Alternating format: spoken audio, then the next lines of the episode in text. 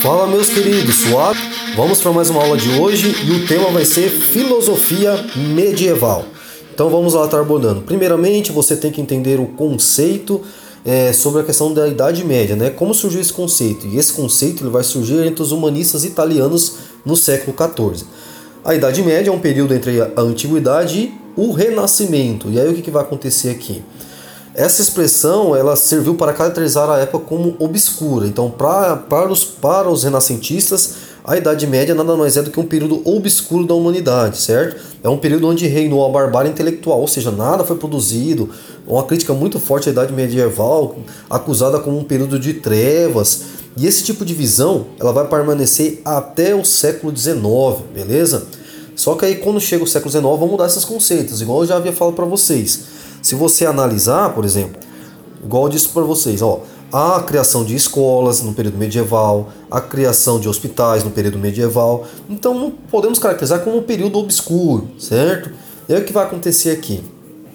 Entre os séculos 13 e 14, como é que era visto um filósofo? O filósofo era um pensador que não havia conhecido a mensagem cristã ou que era islâmico ou judeu. Para a Europa, Europa ocidental, isso era o que? Um filósofo, certo? E aí, essa via cristã, nós temos que entender a partir do surgimento do cristianismo. Como é que funciona isso? O, cristianismo ele surge como uma religião de indivíduos, certo? E ela não está ligada a nenhuma nação ou Estado. O, o cristão, o que une os cristãos não é um laço de Estado, de nação, de sangue, mas sim o que une o cristão é a fé em um mesmo Deus e, e esse Deus ele é um Deus único. As principais virtudes do, do, do cristianismo é a fé e o amor, certo? Aí o que vai acontecer? Como é o cristão? O cristão é aquele ser fraco, de natureza caída, pecador, dividido entre o bem e o mal, certo? Ele não consegue vencer sozinho a tendência para o mal. Há necessidade de um auxílio divino para resistir para resistir uh, em relação ao mal e se praticar o bem, certo? E é o que vai acontecer. E a ideia fundamental do cristianismo é o conceito de Messias, ou seja, um reparador, um redentor do ser humano. É o que vai acontecer aqui. O cristianismo nada mais é do que uma religião o quê? Da ressurreição, da vida eterna, da interioridade, certo? E aí dentro dessa questão de filosofia cristã, ela no período medieval surgem duas correntes filosóficas, né? A patrística e a patrística ela vai buscar conciliação entre a razão e a fé espiritual, e o seu grande nome é Augustinho, vai tentar explicar ao povo e às autoridades romanas as doutrinas da igreja, né? E aí a patrística nada mais é do que um conjunto de obras dos escritores cristãos que vai do século II ao século VIII. Tranquilos? Aí o que vai acontecer? O nome patrística é, vai ser dominado aos escritores que são chamados pais da igreja, porque eles, eles vão ser os primeiros a fundamentar as regras, as normas, os dogmas da igreja, certo? Eles vão defender é o que? A defesa filosófica da fé cristã diante do que? Da filosofia pagã, né, gente? E é o que vai acontecer. Essa síntese da, da patrística, da filosofia cristã, é o que? É a filosofia grega com a, com a religião cristã. É a fusão desses, dessas duas vertentes, certo? Aí o que vai acontecer? Dentro desse conceito de patrologia, que é o estudo sobre a vida e as obras desses pais da fé, né? os pais da igreja, os primeiros que vão relatar. Então, o que, que vai acontecer aqui? Então, esse período é o período de estudo sobre a vida e as obras desses caras, certo? Vem o século VII, né? Aí cria-se a expressão teologia patrística para indicar o que? A teologia dos pais fundadores da teologia cristã, beleza? A patrística vai ser desenvolvida em três períodos, do ano 100 até o 200, que ali é a defesa do cristianismo contra os seus adversários, né? Então contra essa filosofia pagã do ano 200 até 450, que aí vai surgir os primeiros grandes sistemas da filosofia cristã, né, organizacional, né, questão de escrita, questão de organização, de crenças, tudo vai ser aqui, né, que vai surgir os primeiros grandes sistemas. E aí do, a terceira fase, que é do, do ano 450 até 750, vai ser uma reelaboração de todas as doutrinas criadas nos dois períodos anteriores, beleza? Que foram formuladas ali. O, o grande nome da patrística que eu já havia falado para vocês é o Agostinho, né? E aí, para ele, ele não via nem muitas contradições em relação à filosofia e ao cristianismo. E aí ele vai ser o responsável pela essa fusão né, da filosofia clássica com o cristianismo. Ou seja, em suas obras você vê a transição dessa filosofia antiga pagã e a filosofia, a filosofia cristã. Aí o que vai acontecer? Ele vai ser muito influenciado pelas ideias de Platão, né? O amor era o principal objeto de reflexão do Agostinho, certo? E aí que vai falar que a, que a revelação divina é uma lente necessária ao conhecimento espiritual e filosófico. Sem a revelação divina, nós não conseguimos enxergar e ter conhecimento tanto espiritual como filosófico. Então repare que é uma, uma aproximação muito grande entre as ideias de Platão, porque você está partindo do mundo inteligível. A revelação divina é o que? Nada mais é do que aquilo que não vemos. Não vemos a Deus? Não. Essa mensagem vem de quem? De Deus. Então você vê uma aproximação com isso, certo? E aí ele vai estar tá abordando que todo conhecimento começa pela, pela fé, ou seja, começa na fé, certo? E aí essa defesa que ele tem sobre a fé, ela dá início do conhecimento de si mesmo e o conhecimento de Deus, né? Sobre essa questão da filosofia. O que nós podemos estar abordando também, né? Aí vai falar que o conhecimento de Deus é inato ou inseparável à alma humana. O conhecimento de Deus, ele já nasce em nós, no nosso íntimo. É o que vai acontecer aqui nessas questões. Toda pessoa que despreza a existência né, desse conhecimento de Deus, intencionalmente, ele é pecaminoso. E aí o que vai, ele vai estar tá abordando que ter fé é sempre experimentar o razoável, né? E não simplesmente crer no absurdo e irracional. Que a fé ela pode ter seu lado racional. E aí ele vai estar tá abordando o que? Por exemplo, na questão da infância, nós temos fé, fé naquilo que não é ensinado. Ou seja, isso é uma confiança ou fé provisória. E aí, a partir das experiências, você vai adquirir uma fé mais fixa, mais firme, né? Ele vai, vai falar o tanto que ele vai estar falando que, que o conhecimento vindo das experiências sensoriais caracteriza o conhecimento limitado e com grande possibilidade de ser ilusório. Então por isso que você precisa da fé. Por quê? Porque como ele considera o mundo como caído, ele vai defender que nós devemos basear nossas questões, nossos requisitos através muitas vezes da, da fé. Ele vai defender o conceito bíblico da criação, né? Deus criou o homem o mundo em sete dias, certinho, do jeito que está na Bíblia, ele vai defender também, né? E aí ele vai defender o quê? Que Deus criou o mundo a partir do nada. E que a ideia de criação do mundo estava na mente de Deus. E vai entrar em atrito com o pensamento grego. Por quê? Para o grego, o mundo sempre existiu e não era condicionado à presença de Deus. Ou seja, não, precisam, não precisou de Deus para a criação do mundo, que o mundo já existia. Então você percebe uma diferença aí. Aí o que o Agostinho vai estar falando? Que o mundo criado por Deus era bom por natureza mas isso não significava que o mundo era sempre bom. Por que não? Porque o homem usou mal a sua liberdade. E aí, com essa questão do livre-arbítrio e devido a toda aquela questão nós sabemos bíblica, entre Adão e Eva, de escolha e tal, o homem abriu um abismo entre Deus e o mundo, né? E, e esse abismo foi impossível que de se transpor, ou seja, de ultrapassar. Aí o que vai acontecer? Então, há necessidade de Deus, né? E Deus só pode, a capacidade de Deus de recriar um homem através do que? Do sacrifício de seu filho. Ou seja, essa barreira só seria transpassada ou ultrapassada através do sacrifício. Sacrifício de quem? Cristo, Jesus. Tranquilos? Aí o que ele vai estar falando aqui, ó. Nenhum homem tem, é, nenhum ser humano tem o direito à redenção divina por mérito próprio, né? A salvação é um dom dada por, por quem? Por Deus, né? E faz parte da graça divina, o sacrifício de Cristo. Aí o que vai acontecer aqui, ó? O homem, ele é determinantemente afetado pelo mal. E esse mal ele existe para se opor ao bem e impedir que o homem seja salvo. O objetivo do mal é impedir que nós sejamos salvos, certo? E aí a salvação só é possível pela misericórdia divina. E essa misericórdia é alcançada através do sacrifício de Cristo, de Cristo, certo? A patrística, ela vai explicar como o mal pode existir no mundo, já que tudo foi criado por Deus, que é pura bondade. Então, dentro dessa questão da prática, como se explicar isso, né? E aí ele vai dar a simples resposta. O homem é dotado do livre-arbítrio. Ele pode escolher entre o bem e o mal. Ele escolheu o mal. Então, quando a patrística foi questionada por essas questões de ah, já que Deus é bom, por que existe maldade no mundo? Foi essa a resposta que Agostinho vai dar. Que o homem foi, foi dotado do livre-arbítrio, ele escolheu o mal e isso afetou todo, todo mundo. Então o homem é responsável pela existência do mal. Se ele tivesse rejeitado a tentação, se resistido à tentação, nada teria acontecido. E aí ele vai estar falando, né? Sem a fé, a razão vai ser incapaz de promover a salvação humana e lhe de trazer a verdadeira felicidade, porque é através da fé que nós alcançamos o que? A salvação. Vem a outra, a outra, a outro lado da questão da filosofia cristã, que é a escolástica, né? Olha o que vai acontecer aqui, ó em relação à ecológica, né? Era elaborar uma filosofia cristã a partir da interpretação da filosofia de Aristóteles. Então você percebe o que? que Agostinho vai para Platão, e aí o grande nome da escolástica é o Tomás de Aquino, que pega Aristóteles. Lembre, gente, na prova, hein? Que eu falei para vocês ali nessas questões. Se eu trocar os nomes, você não possa confundir. Se der ah, ah, tá errado, porque Agostinho não se baseia em Aristóteles, e sim em Platão. Lembre disso, tá? Se der A, tá errado, beleza? Aí o que vai acontecer? No século IX, a filosofia cristã ela passou a ser ensinada nas escolas próximas às catedrais. E aí o nome escolástica. Beleza? Entenderam o conceito? Olha o que vai acontecer aqui, ó. O mundo católico ele estava por um período assim que eles não tinham uniformidade de pensamento. Então depende da região, depende da administração, eles tinham uma forma de pensamento. E é o que vai acontecer. Isso vai promover um espírito de debate para se chegar a uma conclusão e uma fundamentação, né? Olha o que vai acontecer. Isso vai gerar o quê? Várias atividades intelectuais, estéticas e filosóficas. Por quê? Precisamos unificar essas correntes de pensamento.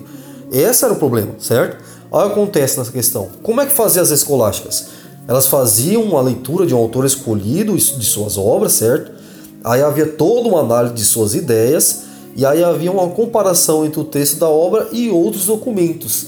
E aí, dentro desse contexto, fazia-se uma produção de uma lista de discordâncias, certo? Então, dentro da discordância dessa obra avaliada, dessas obras, fazia-se essa lista de discordâncias. Aí o que vai acontecer? E havia então a elaboração de dois lados de uma argumentação que visasse harmonizar os pensamentos do autor em debate. Então eles faziam uma lista para harmonizar essas divergências desse autor, beleza? Aí o que vai acontecer aqui? Então havia uma análise do significado das palavras, que é o que? A filologia, certo? E da lógica formal do texto. Então você percebe uma questão muito bem racional da escolástica, né? O debate, a comparação de textos, as contradições do, do autor, tudo isso era estabelecido ali. Aí o que, que vai acontecer aqui nessa questão? Então havia uma verificação dessas argumentações da, e o que acontece dentro dessas conclusões usadas pelo autor. Então era realmente um debate, um embate ali para ver os pós e contras, as divergências, para o que? Para se estabelecer uma nova, uma nova regra, uma, uma nova novo pensamento através desse embate. Em relação ao Tomás de Aquino, o que nós podemos aprender? Ele vai falar que a questão da razão e argumentação constitui a base da filosofia, né? Filosofia é isso, né? Debate e argumentação, certo? E ele tinha muita proximidade com as ideias de Aristóteles, que é, e aí dentro desse contexto vai estar abordando que ele é contrário às ideias do filósofo islâmico Ross, né, que a gente vai estar estudando no próximo módulo. Aí acontece, há uma preocupação com relação entre ciência e fé, né, entre a filosofia e a teologia. Olha o que vai acontecer. Vai estar falando, ele vai estar falando que a teologia é a ciência suprema e a filosofia é sua serva. Então a filosofia serve à teologia. A teologia está acima da filosofia, né?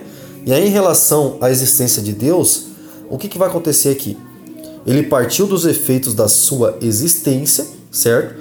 Denominada elementos posteriormente ou posteriormente, partindo do efeito para a causa, né? Então, dentro desse contexto que ele vai estar abordando, ele vai partir do efeito final para o início pela causa que gerou o movimento, certo, gente? Ou seja, ele vai partir da ideia que se tinha a respeito da sua existência, ou seja, de Deus, para o início, né? para o anterior. Beleza? Olha o que vai acontecer. Ele vai formular suas ideias baseadas em Aristóteles e aí ele vai, vai, vai falar sobre os seguintes argumentos. Primeiramente, vai falar que Deus é o primeiro motor imóvel da história, certo? Então, por que nessas questões? O movimento que existe no universo, nenhum ser move a si mesmo. Um ser só se move a partir do momento que ele é movido por outro ser, né? É o que acontece. Então, para se mover, tem, alguém tem que mover ele. Então, o que, que vai acontecer aqui? O poder de mover outro ou por outro ser movido, certo? Você não pode se mover sozinho. Você pode mover alguém ou alguém te mover. Esse, por isso que ele fala que Deus é o promotor imóvel. Por quê? Quando você pensa no infinito, retrocedendo no infinito, o movimento só pode ser explicado quando reconhecemos que há um primeiro motor imóvel que move sem ser movido. Por quê? Para que um, uma, um, um movimento possa, um motor possa se mover para mover outro, alguém deve ter movido ele. Certo? É bem confuso, tá, gente? Vamos lá, presta atenção. Por quê? Para alguém ter se movimentado, para movimentar outro o motor, alguém teve que iniciar esse movimento.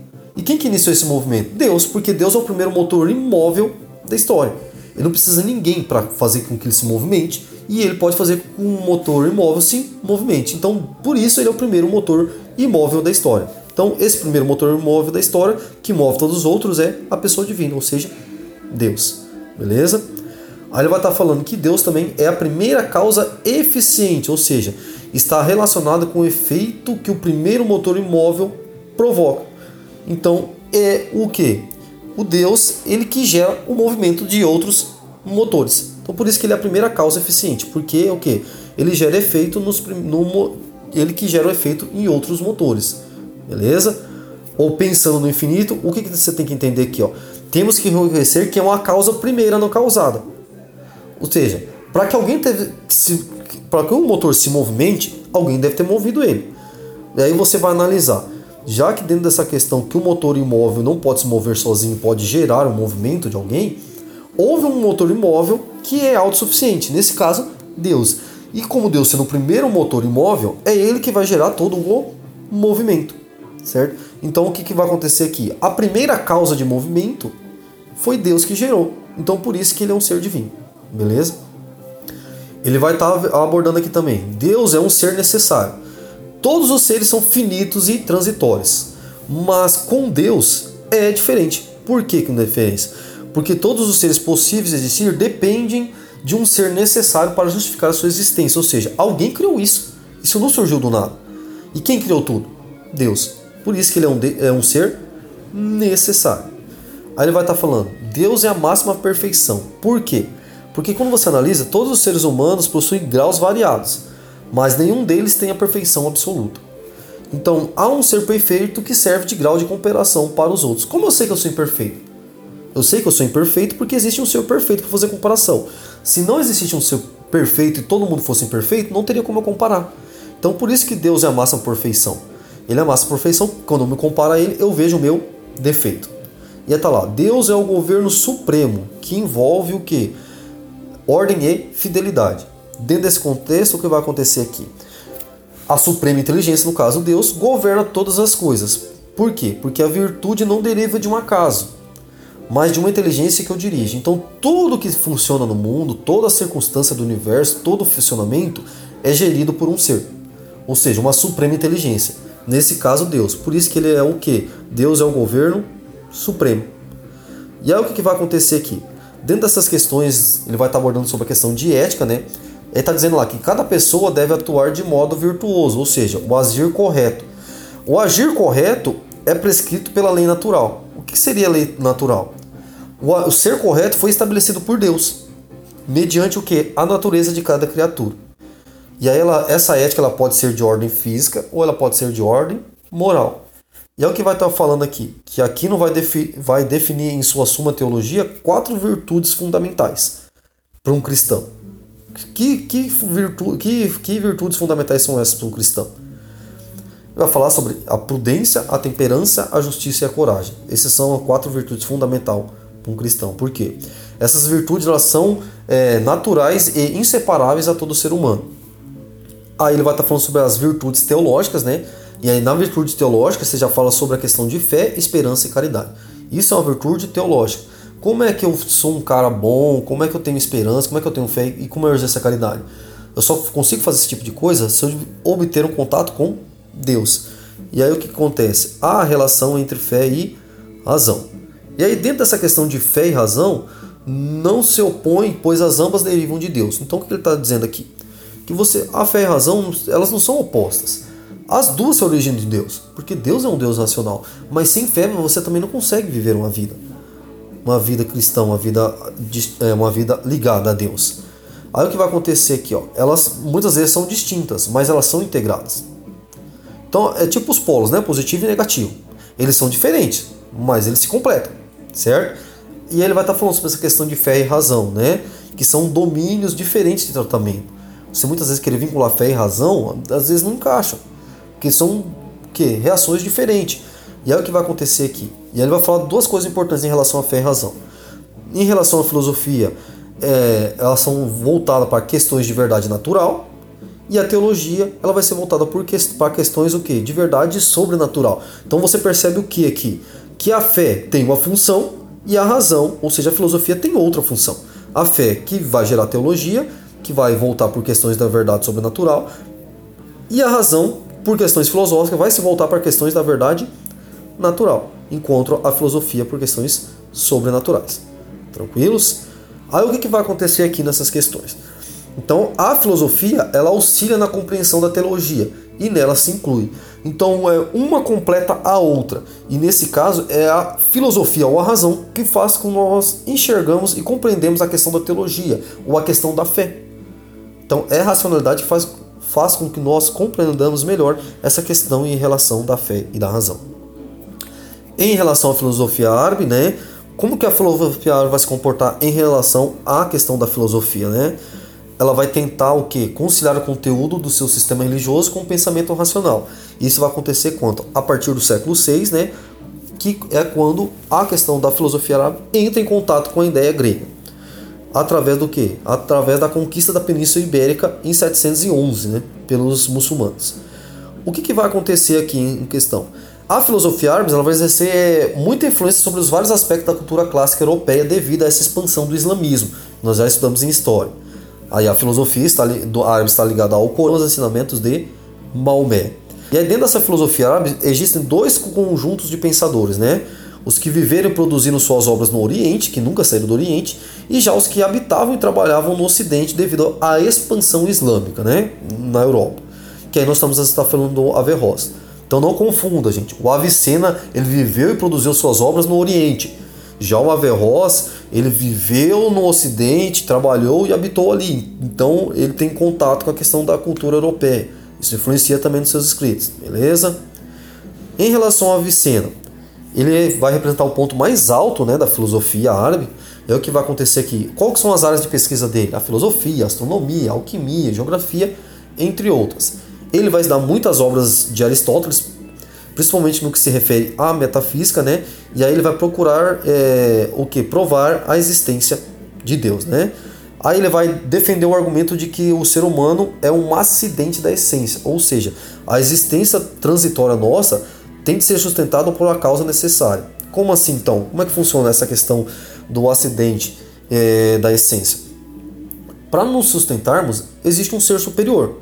Então, nós seres transitórios, nós só somos sustentados porque existe uma causa maior, uma causa necessária. No caso, Deus. Em relação ao Averroes, o que vai acontecer aqui? Ele vai ser considerado um dos maiores pensadores né, do Aristóteles. E é o que vai acontecer aqui. Tanto que ele é o cara responsável por redescobrir o pensador grego na Europa. Ele vai ser muito responsável pela difusão do Aristóteles na Europa. Ele, ele falava tanto sobre as obras de Aristóteles que ele é taxado como o comendador. Certo, gente? É o que vai acontecer aqui. E aí ele vai estar falando sobre o seu pensamento como que é. As substâncias individuais existem primeiros, como isso.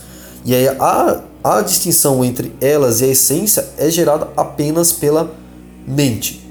Ou seja, como é que ele estava tá falando isso? Ele quer dizer o quê? Que a religião tem uma esfera de influência, enquanto a filosofia tem outra esfera. Então é a distinção entre essas essências, ou seja, que, que essências são essas? A questão da, da religião islâmica e da questão da filosofia grega certo? E aí o que, que vai acontecer aqui? Então, a religião ficará destinada a pessoas letradas, enquanto a filosofia se destina aos indivíduos cultos. Entenderam, gente? Então é por isso que há o que? Essa questão de distinção entre essas essências, certo? E aí o que, que vai acontecer aqui então? Ele vai falar que a religião ensina por meio de rituais, sinais e símbolos. E aí você vai ver isso bastante característico nas religiões mesmo. Se você pegar o islamismo, pegar o judaísmo, o cristianismo, certo? Já a filosofia ela ensina a própria verdade como ela é. A filosofia é muito responsável pelo mundo que vemos, ou um mundo sensível, tá? Olha o que vai acontecer aqui, ó.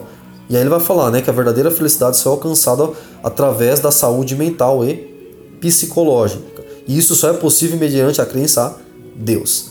Em relação à filosofia hebraica, né, a influência grega sobre o pensamento judaico é, está muito relacionada a questões práticas, né? É o que vai acontecer aqui, ó explicações gregas sobre o mundo divergiam muito das explicações judaicas. E é o que vai acontecer. Tanto que haverá um ataque muito forte sobre a filosofia grega, né? Por quê? Porque nessa questão eles não vão se estabelecer nos modos judaicos. E aí, dentro desse contexto, o que vai acontecer aqui? Ó? Essas manifestações filosóficas, o que? Elas vão, vão só obter melhores condições em suas relações socioculturais, não através do pensamento. Então essa questão de filosofia está muito alegada no, na questão na questão hebraica com, com acontecimentos práticos, não nessa questão de pensamento filosófico nem nada, certo? É o que vai acontecer aqui. A filosofia ela vai, vai se caracterizar pela tentativa de compreender os mandamentos e seus possíveis cumprimentos em toda a extensão da vida. Na questão da filosofia hebraica é isso. Eles vão focar o quê? Na questão dos mandamentos de Deus, na lei e a questão do cumprimento dessa lei, certo? Em todo o decorrer de sua vida. Aí o que vai acontecer? A maior, a maior, o maior guia de reflexão filosófica quando você fala da questão hebraica está relacionado ao que? Ao Torá. Então toda a filosofia hebraica está baseada na Torá, certo? E aí, os, em relação a pensadores, nós, nós podemos falar sobre o Maimonides, né? Que é um cara que vai fazer o quê? Ele vai ser uma autoridade reconhecida em relação aos mandamentos de Deus e à justiça e aí a obra deles, a gente vai falar sobre o Guia dos Perplexos, né? Que ele tenta harmonizar as divergências entre filosofia e teologia hebraica. E o que, que vai acontecer aqui? Há uma discussão sobre a natureza dos atributos divinos, né? Sobre a questão da existência de Deus, dos atributos, do dom de Deus, de, de imortalidade. Tudo isso vai estar atrelado a essa questão da busca desse filósofo em relação à filosofia, né? E aí ele vai estar falando aqui, ó. Se as coisas existem conforme nos mostram os nossos sentidos, é obrigatório que exista também um ser, um ser superior essencial. Então, ou seja, se tudo que nós estamos vendo aqui existe, alguém criou. Isso não surgiu do nada, certo? Então há necessidade de um ser superior, né? Essencial. Isso acontece porque as coisas existentes necessitam de uma causa, que é o ser divino. Então tudo aqui existiu da mão de alguém, por causa de alguém. Nesse caso, quem é esse alguém? O ser divino. E as principais ideias deles, que nós vamos dele vamos estar atribuindo, é que Deus é onisciente, por isso ele tem conhecimento de todas as coisas, né? O conhecimento de Deus é singular, ou seja, é único, ninguém tem o conhecimento que Deus tem, e dele depende de todas as outras formas de conhecimento, certo? Deus tem a natureza única e incorpórea, ou seja, Deus é imaterial e espiritual. O homem tem o livre-arbítrio, né? Deus deu isso ao homem e conhece o que? O que, que Deus conhece? Ele conhece todo o futuro da humanidade.